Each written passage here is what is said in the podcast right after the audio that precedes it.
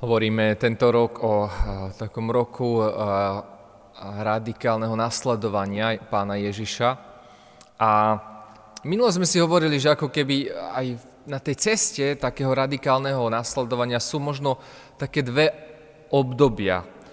Jedno obdobie je obdobie, ktoré by sme mohli charakterizovať podľa listu Hebrejom, že približte sa k Bohu a On sa približí k vám. Jednoducho potrebujeme my trošku výjsť z toho nášho komfortu a z toho nášho pohodlia, niečo jednoducho ukázať Pánu Bohu aj tú našu ochotu, vôľu.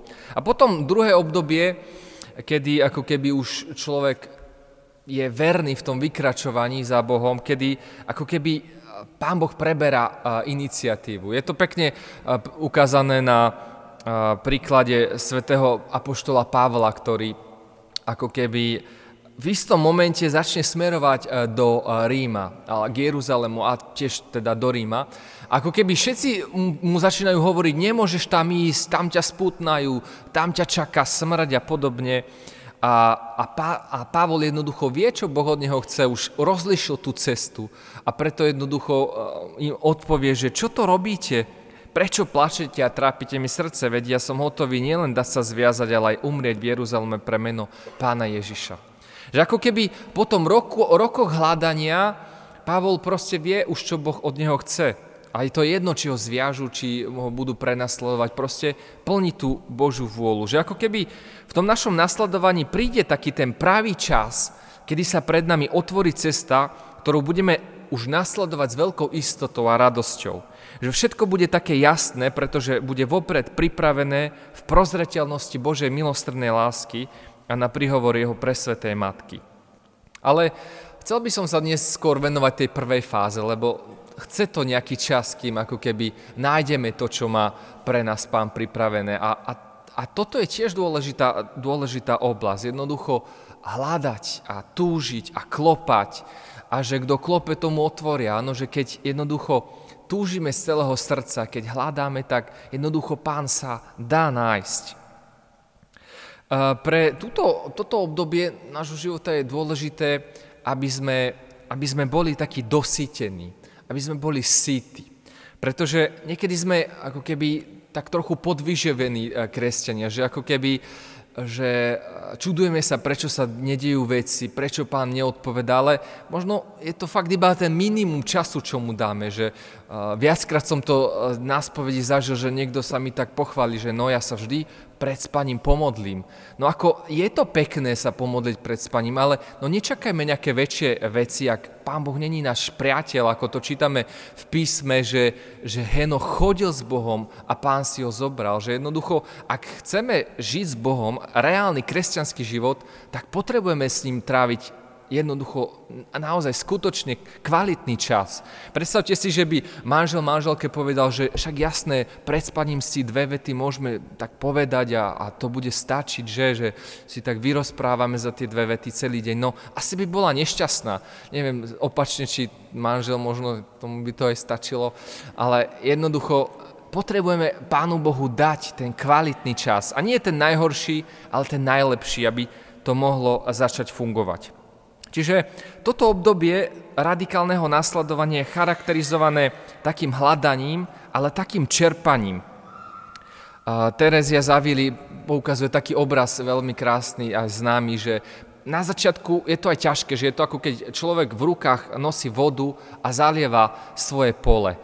Hej, že veľa sa natrápi a pole je stále suché. No potom ako keby to začína fungovať a, a zrazu má ako keby vedro a už tými vedrami zavlažuje to pole a už je menej suché a neskôr vykopá možno nejaký kanál, ktorý mu privádza vodu a opäť je to živšie, ten vzťah s Bohom. A hovorí, že keď, vytrža, keď vydrží a je verný v tom hľadaní, v tom čerpaní, tak na konci stojí uprostred pola, zo všade triská voda a on sa iba pozerá, že aké nádherné zavlažované pole má. Toto je, toto je to obdobie radikálne. Tá, sem nás to obdobie radikálneho nasledovania môže priviesť. Mám pred očami taký obraz e, takých orlov, že ako kresťania máme byť tak trošku ako takí orly, že, že veľa to stojí, keď človek vyletí hore, ale keď už letí, tak jednoducho už sa pozera z výšky, s nadhľadom. Alebo taký obraz strážcov na hradbách, že aj strážcovia sú trošku vysoko, že stojí to silu a námahu, kým sa ako keby dostane na tú, na tú hradbu, ale potom môže byť strážca celého hradu a môže ako keby mnohým pomáhať, pretože vyliezol hore a teda pozera z tej veže.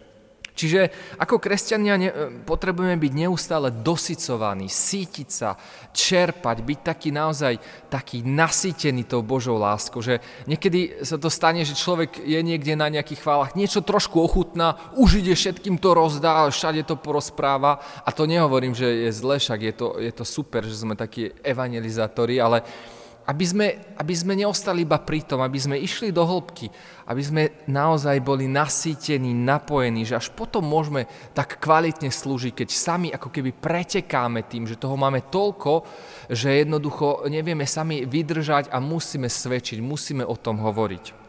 Že taký obraz, keď bola Mary Healy na Slovensku, veľmi pekne nám hovorila, že a hovorila to v súvislosti s krstom v duchu svetom a hovorí, že kedy to slovo krst vo všeobecnosti prvýkrát sa používalo, a to bolo v Grécku, vo Grécky, Gréci ešte vôbec s kresťanstvom nič nemali staroveky a že, že prvýkrát v písomnosti to slovo baptizo sa používa pri a, recepte na, a, na kyslé uhorky. Ten a, filozof hovorí, že musíte zobrať uhorky a musíte, musíte ich baptizo ponoriť, čiže oni tam musia byť v tom octe a že keď sú tam dostatočne dlho, tak potom vznikne ako keby tak kyslá uhorka. Toto baptizo, trošku ako, veľmi sa mi páči ten obraz, že jednoducho to ponorenie, že oni tam musia byť, aby vznikla tá kyslá uhorka. My tiež, ak chceme byť pokrstení v duchu, my musíme my v ňom neustále permanentne ponorení. Nie, že na chvíľku vynorím sa a zase si žijem ten svoj život, ale